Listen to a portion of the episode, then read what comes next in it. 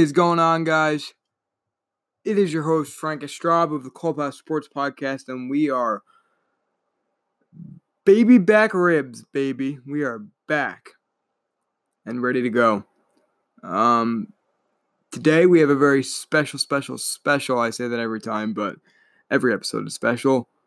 But today we have first round fantasy draft guide for you noobs of the fantasy world who may want to brush up on some strategies and players to target or educate yourselves on value in the first round. Or maybe you grizzled old veterans or grizzled young veterans who just want to add to your repertoire.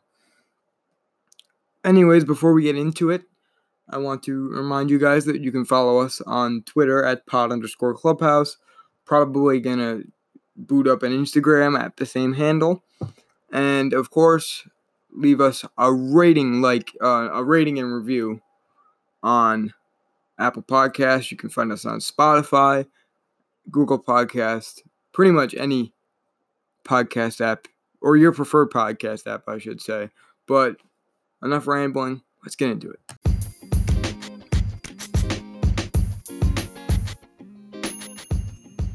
All right, all right, all right. We're ready to get into it. So, we are going to start and preface it with this two things 12 team PPR, because although ESPN and Yahoo and Sleeper even says that the standard format is what the standard format is, really no one uses that anymore. I see a lot of PPR leagues and I see a lot of 12 team league sizes. So, just want to say that, and also not taking Melvin Gordon in the first round. Some people still are, but there's a big question mark looming, obviously, with the holdout, which, you know, you have the problem with Zeke, but it seems like Gordon's is a little bit different. I mean, he did request a trade. So if he gets traded, I think that changes depending on the team. Um, but right now, it looks like he's going to be holding out around eight games, which cuts into his value in the first round. But, anyways, if you're on the clock at the 101, you got to go RB. Running back is probably the most important position in fantasy, and in fact, the most valuable. Whereas on the field, in reality, it's very valuable and integral, but expendable on a player to player basis. Just look at Le'Veon Bell compared to James Conner, and then even Zeke and Gordon this situation going on with their holdouts. Uh, anyways, the running back position gives you a plethora of scoring options and yardage touchdowns, and most importantly, receptions, which you're getting with the majority of modern running backs anyway, whether it be the top guys, Saquon at 91 last year, Zeke at 77, Kamara at 81, and McCaffrey at a whopping 107, or those middle round guys like Tarik Cohen and James White, who are kind of one tool guys, and that's what they're used for. They're used for receptions and coming out of the backfield to catch the ball. Uh, you can get those guys in rounds four to six. Uh, obviously, there's oh they're in crowded backfields, both those guys. So I'll, I'll address that in maybe a, in a different podcast. But back to the leading the leaders the running back pack, excuse me. You can't go wrong with any of the top guys except for Zeke because of the holdout. So I'd personally go with Christian McCaffrey in PPR format. The 107 receptions last year speak for itself, but he was also on the field 99. Yes, you heard that right. 99% of snaps and used on 94.5% of snaps, um, as opposed to the other Panthers running backs. Volume is one of the most important things in fantasy, and McCaffrey certainly has that talent, opportunity, uh, but what and opportunity. But what truly separates him and Saquon is the state of the Giants' offense, and I'll get into that in a second. But for Saquon, while the O line will be better on paper, he will face more stacked boxes with the one absence of Odell Beckham Jr. and two tape on him from last year, which he should be able to beat fairly easy easily because I think he's the most talented running back in the league. Um, much like Mahomes, I think, but there is going to be a, a, slight decrease because of that, because you're seeing what he can do at that uh, pro level. But let's sing his praises for a second. He gained 874 yards after contact, and 374 yards of that came against a stacked box. That's per football focus or per pro football focus, excuse me. The two B, the two P's got me there. Uh, while he will naturally regress, I think he will maintain Saquon like production. But like I said, things separating him and Christian McCaffrey is that surrounding Giants offense. Question mark from who's starting at quarterback, uh, Eli Manning or Daniel Jones. And then um, the wide receiver position, obviously, is a question mark with the injuries and suspensions. Uh, a suspension to Golden Tate, injury to Sterling Shepard, injury to Corey Coleman, which wasn't that deep of a position to begin with, but with those guys leading the pack, Sterling Shepard and Golden Tate, at least you knew you had solid guys. And Sterling Shepard will come back and be productive because I think he's very underrated. But, um, you know, it, it still is a question mark. So, Christian McCaffrey over Saquon in PPR formats for the one on one. But moving to number two, overall, I think it is Saquon Barkley because you're getting that, that running production, you're getting that um, reception production, but 2K yards, uh, 2,000 yards in the ground last year, uh, and um, or from scrimmage, rather, excuse me, speaks for itself. And then all the other stuff I mentioned that um, should deter him, but he should still maintain Saquon like production, like I said. And then number three is Kamara. I mean, we'll see how he fares without Mark Ingram, but I think it should only increase his value. Um, you know, you're going to see him not even more involved in the offense because he is involved as involved as he could be. But um, he is Kamara, and I don't want to ramble on that too much because that's an obvious choice. Uh, you know, value between, as I'm going to mention a bunch of times, receptions and runs. Um, just production overall, you get that with Kamara. At the four spot, take a shot on Zeke. Although he is holding out right now, I think once he's back on the field, he is one of the most used running backs in the league, one of the best running backs in the league. And um, his receptions have gone up um, 30 to 77 in the past two years from 2017 to 2018. That should take another jump. Um, but there is that looming question mark of the holdout still. Take a shot on him at four you're wasting a first round pick if he does miss a ton of time. But even with the suspension, think back, he still had a productive season as I think an RB1. Or, yeah, an RB1. So, moving to number five, it's David Johnson for me the difference uh, between in production between uh, peak David Johnson and last year in 2018 is immense. The difference in situation and play calling was also immense. Instead of playing to his strengths as a, as a receiver, Mike McCoy just ran him against stacked boxes. He only had 24 receptions before McCoy was removed as play caller, and only 26 when Byron Leftwich took over. David Johnson should have double that amount of receptions. Let's be honest, 50 receptions. Um, I mean, uh, 100 receptions rather. He only had about 50, or exactly 50. Um, so expect that to naturally grow up, go up in the new offense with Kyler Murray's QB and uh, the opening up of the field in the spread offense. Uh, should n- naturally up his running production regardless of the offensive line unit. Uh, he's talented and the play calling will be improved. Moving to number six, I have Davante Adams. While Hopkins overtook, uh, that's DeAndre Hopkins, overtook Adams in targets uh, 517 to 332 over the last three seasons before 2018. Adams led him in 2018 by about six, 169 to 163. Rather, Hopkins had a 32% target share, but that should go down with healthy Coutee and Fuller, uh, who are by the way, more talent than Marquez Valdes-Scantling and Geronimo Allison and Equanimeous St. Brown.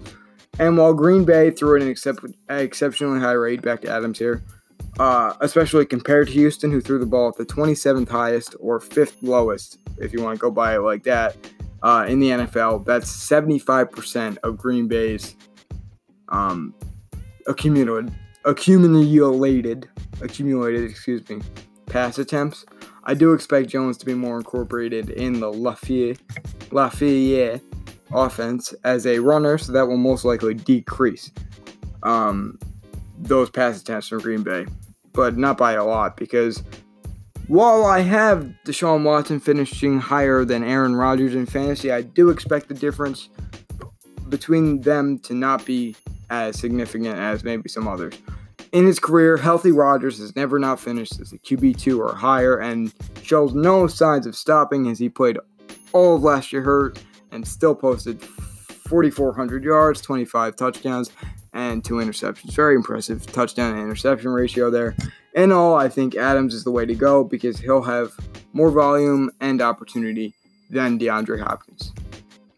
At number seven, the man, the myth, the legend there, DeAndre Hopkins. I uh, would prefer Adams over him, but Hopkins is still a damn good option.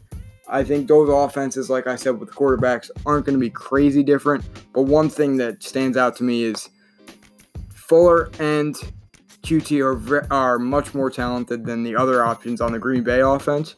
So that might cut into his production, and it shows last year because when Coutee was on the field, he was targeted more um, than DeAndre Hopkins. And you obviously know Will Fuller is a favorite of Deshaun Watson's in the deep threat, uh, in the deep ass, in the deep passing game. Excuse me.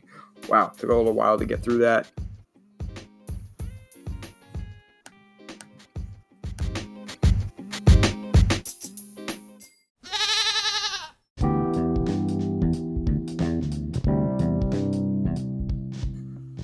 Hi, I'm Morgan Freeman, and I am proud to announce that the Clubhouse Sports Podcast has partnered with Thrive Fantasy.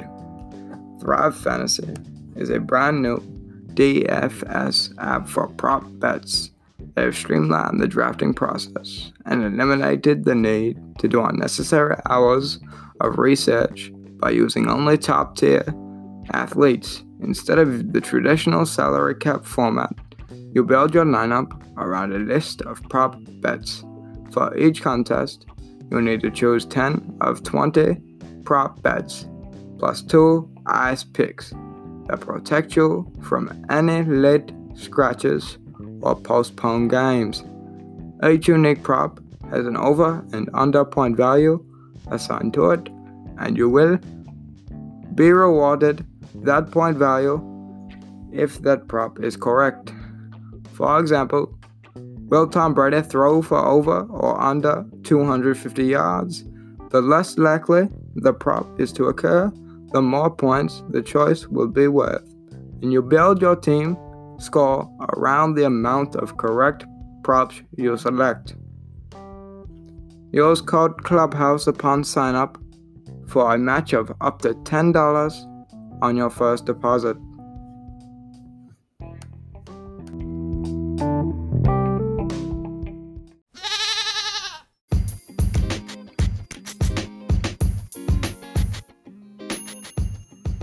Yeah, so that um, ad read sounded like a bit of a mix between Morgan Freeman and uh, Trelawny from Red Dead Redemption 2. But um, moving back to the fantasy football, yeah, we had Hopkins at seven, in my opinion. I think that's the best spot for him after Adams um, and David Johnson. But now we move to eight, and it's Le'Veon Bell.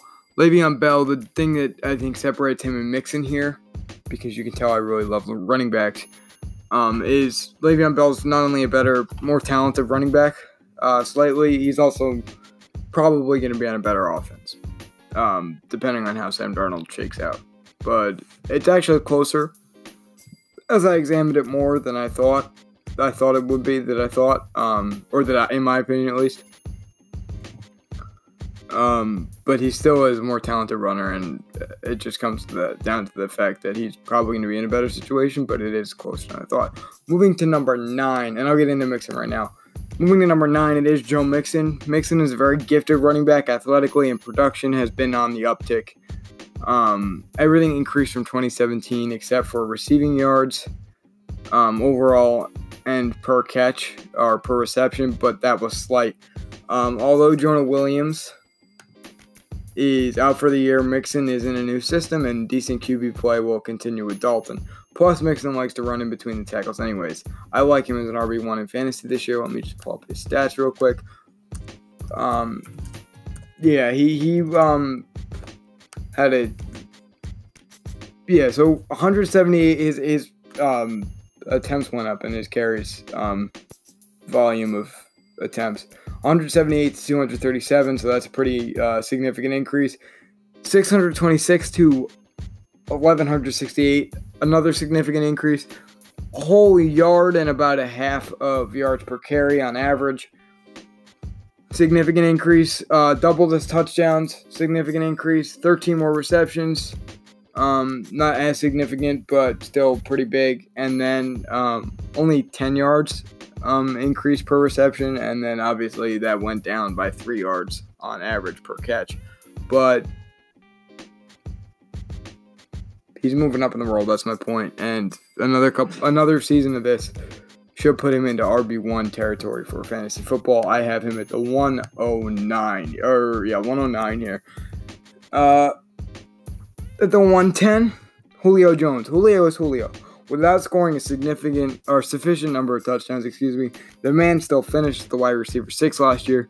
He'll be in a more efficient offense than last year, I think, and hopefully Ryan begins to target him in the red zone. Only caveat to that is there are a lot, a lot, a lot of mouths to feed here, but it's Julio, man. Um, the mouths to feed, obviously, Hooper, Freeman, Ridley, um, to a lesser extent, Mohamed Sanu should not cut into um, Julio's production. Ridley might, but not to crazy amounts. Still my third wide receiver in fantasy. So I have him at the 110. Moving to the 111, Michael Thomas, a really good receiver on one of the best offenses in the league. Nothing to say on him or Julio, really. It's just these two aren't falling to the second, and they're going to be wide receiver ones, high end wide receiver ones, uh, mind you and are more valuable here than everyone except for maybe Tyreek Hill. Um, at the 112, wrapping up the first round. If you want wide receiver one production between touchdowns, yards, and receptions from a tight end, here's your guy. It's Travis Kelce.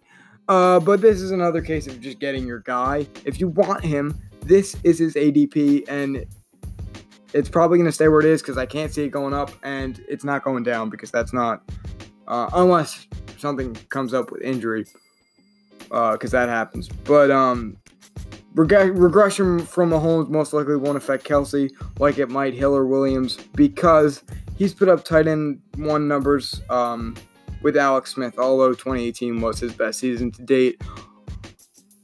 Also, you could likely get him at the turn here for fantasy, the 12 to 13. But um, if you want to grab him, better hope he doesn't go to from 11 and you can either take him with your 12 or your 13. That'll about wrap it up for this long-awaited episode, the long-awaited return of the Clubhouse Sports Podcast, the prodigal son, the prodigal son, Frank Astrab returns. Um, but anyways, yeah, you can catch us on Twitter at pod underscore clubhouse, all the podcast apps, Instagram hopefully soon. Look out for a Los Angeles Rams offense film room in the next couple weeks.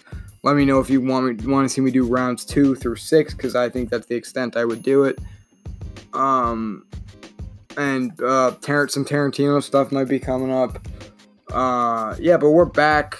I think we're back for good. Football season is gonna get started up. Uh, go check out Thrive Fantasy, obviously.